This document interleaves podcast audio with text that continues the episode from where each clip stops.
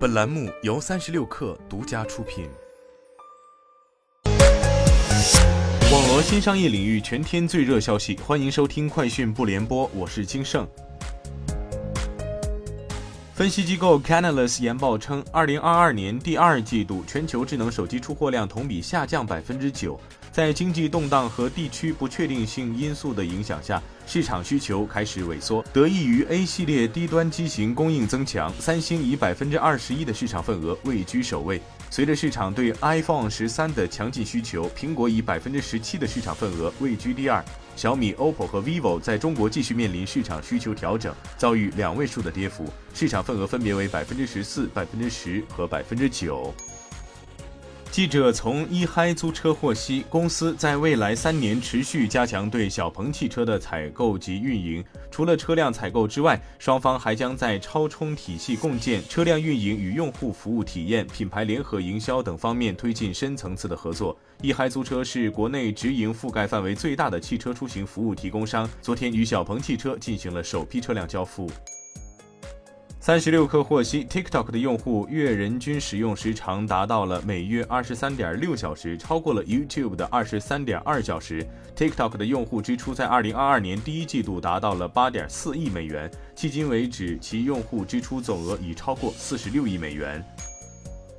苹果公司同意支付五千万美元以了结一起集体诉讼案件。在该案中，消费者指控苹果隐瞒其 MacBook 笔记本电脑上的蝴蝶键盘容易出现故障的事实。苹果已向加州圣何塞联邦法院提交了这份初步的和解方案，希望得到法官的批准。除了五千万美元的赔偿，MacBook 用户还可以免费享受四年的键盘维修服务。虽然同意和解，但苹果否认存在任何不当行为。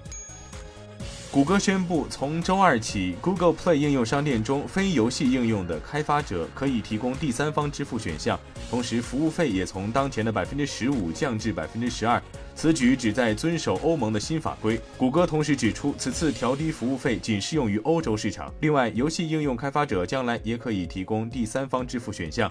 此举表明，谷歌已经调整策略，现在更愿意向监管部门做出一些让步，而不是与其展开漫长而分散注意力的对抗。周二早上，特斯拉首席执行官埃隆·马斯克表示，特斯拉的弗里蒙特工厂和内华达超级工厂已累计生产两百万辆汽车。弗里蒙特工厂是特斯拉旗下目前仅有的两座整车组装工厂之一，生产 Model S、Model X、Model 3、Model Y。特斯拉的内华达超级工厂是世界上最大的锂离子电池工厂，该厂不仅生产电池，还生产 Model 3的电动机和电池组及特斯拉的储能产品 Powerwall 和 Powerpack。两位知情人士称，特斯拉 CEO 埃隆·马斯克旗下脑机接口公司 Neuralink 的创始成员保罗·梅罗拉已于近日离职。至于离职原因及其未来的职业规划，目前尚不得而知。梅罗拉、马斯克和 Neuralink 的代表尚未对此发表评论。知情人士称，六年前帮助建立 Neuralink 的共有八人，其中包括梅罗拉和马斯克。此次梅罗拉离职后，只剩下一位创始成员仍在职，除了马斯克之外，即芯片植入工程师东京赛欧。以上就是今天的全部内容，我们明天见。